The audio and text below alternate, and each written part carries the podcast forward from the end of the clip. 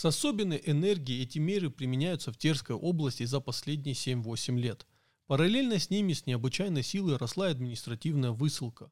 Опубликованные 20 декабря 1895 года временные меры об изменении узаконений административной высылки, как известно, ограничили исключительные полномочия административных властей тем, что местные власти, убедясь в необходимости удалить из подчиненной их ведению местности порочное в том или другом отношении лицо, делают о том представление господину министру внутренних дел с подробным изложением мотивов, вызывающих его. На Кавказе это ограничение существовало гораздо раньше, только в иной форме. В случае значительного в той или другой местности Кавказа усиления следующих преступлений – Сопротивление правительственным властям, убийств, разбоев, грабежей, скотократства и притонодержательства главноначальствующему предоставляется тех принадлежащих туземному населению лиц, которые по имеющимся у административной власти достоверным сведениям об участии их в означенных преступных действиях оказываются вредными для общественного порядка и безопасности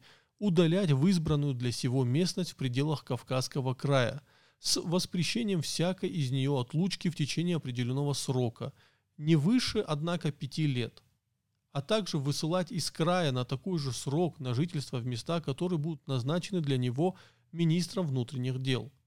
Та и другая мера приводится в исполнение не иначе, как по предварительному рассмотрению каждого вызывающего применение онной случая в Совете главноначальствующего. Выше изложенные, принадлежащие главноначальствующему, чрезвычайные права и полномочия, предоставленные ему по личному доверию верховной власти, не могут быть передаваемы не только начальникам областей и губернаторам, но даже, как видно из статьи 29, но даже и помощнику главноначальствующего. Между тем, директор канцелярии главноначальствующего на Кавказе в отзыве от 6 августа 1883 года сообщил начальнику Терской области, что главноначальствующий признает практиковавшуюся до того меру переселения горцев видах обуздания их порочных и хищнических наклонностей из одного округа в другой в пределах области временно впредь до исправления поведения или прекращения причин, вызывавших удаление таких лиц из сельского общества. Вполне целесообразную и полезную, поэтому предоставляет начальнику области –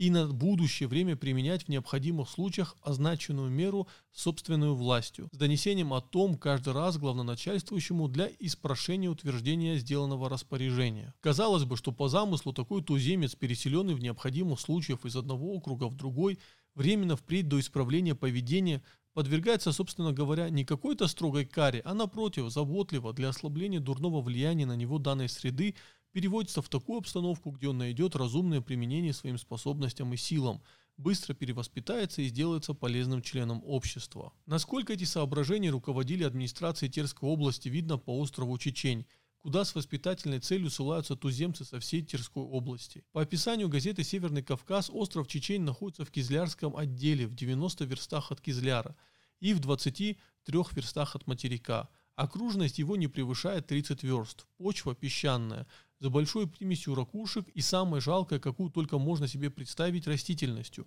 Климат убийственно лихорадочный, на всем острове нет признаков пресной воды. В зимние месяцы остров совершенно отрезан от мира и только с наступлением весны и с освобождением пролива от льдин с ним восстанавливается сообщение. Вся провизия и вообще предметы потребления доставляются с материка. Казармы, выстроенные для переселенцев на острове, рассчитаны на 100 человек, но в них обыкновенно содержится до 150 и более – Жизнь, какую им приходится здесь вести, не поддается описанию. Лишенные на целую зиму воздуха, тепла и света, питаясь круглый год самой отвратительной пищей, не имея глотка пресной воды, им никогда не позволяют отлучиться из казармы, не позволяют заниматься наряду с промысловыми крестьянами рыбной и тюленевой охотой. Словом, лишают их возможности применения даже мышечной силы, не говоря уже о каком бы то ни было духовно-нравственном усовершенствовании. Вот в такие Палестины попадает туземец, отрываемый от дорогой ему родины – полной чарующих красот, с пышной растительностью, чистой студенной водой и здоровым горным воздухом. Напрасно бы мы искали между этими переселениями лиц проступки, которые можно было подвести под вышеуказанную 26-ю статью Кавказского края. Ничего похожего.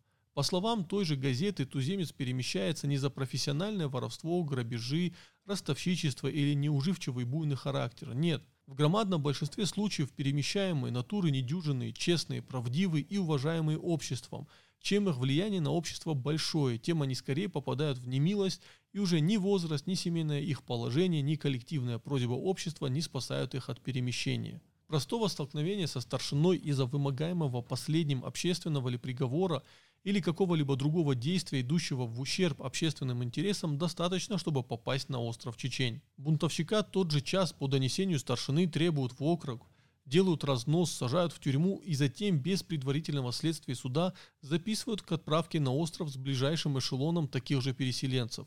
Зачастую он даже не знает, за что его ссылают. Некий Сикоев был сослан в Чечень только за то, что брат его, приговоренный к каторге убийца, бежал из Владикавказской тюрьмы и скрылся неизвестно куда. После долгого пребывания на острове, изнуренный лихорадкой Сикоев, возвращаясь на материк, утонул с тремя-четырьмя товарищами в проливе, оставив старуху-мать с малолетним братом без всяких средств к существованию. Срок высылки назначается произвольно от одного года до четырех и более. По прибытию на остров первый же месяц мощный подвижный туземец бледнеет, осовывается, впадает в тупое равнодушие, заболевает злокачественной лихорадкой, которая за полнейшим отсутствием даже самой элементарной медицинской помощи с поразительной быстротой истощая организм, в несколько месяцев доводит его до полного разрушения. Нет почти случая, чтобы кто-нибудь выдержал четырех или даже трехгодичный курс этой излюбленной местной администрации школы перевоспитания туземцев. Вот почему перемещаемых на остров Чечень беспокойных туземцев есть полное основание назвать заживо погребенными. И за это удовольствие с каждого из них взимается еще по 40 рублей в год на харчи. Много ли сделала администрация Терской области в смысле просвещения туземного населения – в смысле приведения его к началам гуманности, приобщения к общечеловеческой культуре или улучшения его экономического благосостояния. Одним словом, для широкого развития в крае всего того, что составляет постоянную заботу нашего правительства, пекущегося одинаково горячо о всех своих подданных. Категорический ответ на этот вопрос мы находим к величайшему удивлению в терских областных ведомостях – в органе местной администрации, в газете, которая в обычное время рекомендует туземцев не иначе, как кандидатами на виселицу. Следует ни на минуту не упускать из виду, заявляет газета, доверчиво обращенного на нас восприимчивого взгляда здешнего туземца, жаждущего перенять от нас все доброе, хорошее по содержанию, а не по форме только, хотя последние многие бездарности отдают предпочтение. Между тем, если мы с этой точки зрения окинем цивилизаторскую деятельность наших предков, дедов и отцов – то, положа руку на сердце, должны беспристрастно сознаться во всеуслышание, что вообще немного, к сожалению, ими сделано в этом отношении. И действительно, так немного, что уж меньше нельзя. На всю Чечню, Ингушетию, Кабарду и Балкарию с населением свыше полумиллиона душ имеются всего три горские школы, открытые еще при князе Борятинском, в Грозном, Назране и Нальчике. Школы эти, хотя и содержатся главным образом за счет горских штрафных сумм, но в них иногда больше, чем наполовину учатся дети русских слабожан, мещан и мелких служащих по народному управлению. Осетины только благодаря заботам общества восстановления православия на Кавказе в этом отношении обставлены несколько лучше. Этот факт достаточно красноречиво характеризует, какое значение придает местная администрация в системе воздействия на туземцев культурно-просветительскими мерами. В то же время нам известны случаи, когда она не разрешила интеллигентным туземцам открыть даже на свои средства частные школы в аулах. Больше того, она в 1891 году прилагала все старания для того, чтобы отнять у туземцев всякую возможность научиться чему-нибудь, видеть и непосредственно наблюдать русскую гражданственность и жизнь, а также деятельность культурных людей, слышать русскую речь, работая рука об руку с русским пионером, отдавать детей в русские школу и мало-помалу ассимилироваться. Прежде всего, власти поголовно стали гнать туземцев из городов и слобод на места приписки, не обращая внимания на их торговые занятия, на их подрядовые обязательства или частную службу. Не даже на то, что громадное большинство переселившихся в городах и слободах туземцев, не имея уже в аулах никакой собственности, никаких средств к существованию, хоть поденщиной, хоть мелочной городской работой добывал себе какое ни на есть пропитание.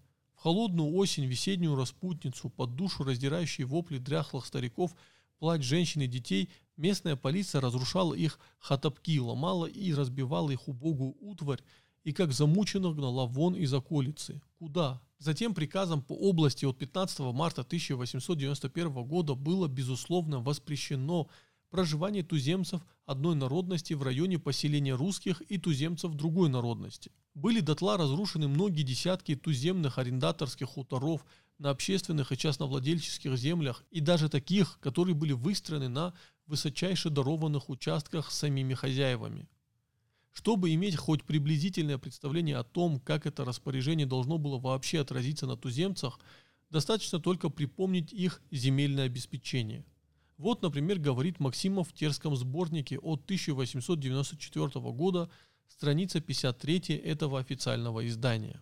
По всей горной Чечне на дым в среднем приходится 3,43 десятины, а на мужскую душу 1,23 десятины. В почет не включены земли неудобные, которые только в течение 3-4 месяцев, да и то не всегда, могут служить как пастбище для мелкого скота – то есть для овец и коз. Если принять во внимание, что крестьяне Европейской России в 1878 году имели в среднем 4,1 десятины на наличную душу мужского пола, что даже на душу обоего пола в 147 уездах, в которых производились земские статистические исследования, приходилось около двух десятин на дело – то тогда станет понятным, как поразительно велико малоземелье горных чеченцев, имеющих в среднем 1,23 десятины на наличную душу мужского пола. Землевладение же в размере 0,5 десятины, то есть 120 квадратных сажен, совсем не знает ни русский мужик, ни осетин, ни кабардинец, между тем как земельная собственность, исчисляемая в сотых долях, не составляет исключительного редкого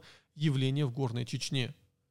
Сравнивая затем подворное землевладение в России в Горной Чечне, находим, что у государственных крестьян на двор приходится в среднем 15 десятин, у помещичьих 9 десятин, а у чеченцев всего 3,43 десятины, то есть почти в два с половиной раза меньше. При таком, можно сказать, вопиющем малоземелье качество земельных угодий в горах очень невысоко. Земли многих чеченцев раскиданы участками, которые в свою очередь расположены через полосно, на значительное расстояние друг от друга, нередко лепясь по неимоверным крутизнам и кручам и имея в большинстве случаев тонкий слой почвы, нанесенный на участок иногда руками самого же владельца. Бывают случаи, что ливень и град в горах не только уничтожают жатву, но и срывают всю почву с участка, старательно накопленную в течение десятков лет. Земельное обеспечение осетин и ингушей во многих местах нисколько не лучше, чем у чеченцев. Рядом с этим масса времени отнимается у туземцев на принудительные работы, которые не имеют ничего общего с указанными видами натуральной повинности.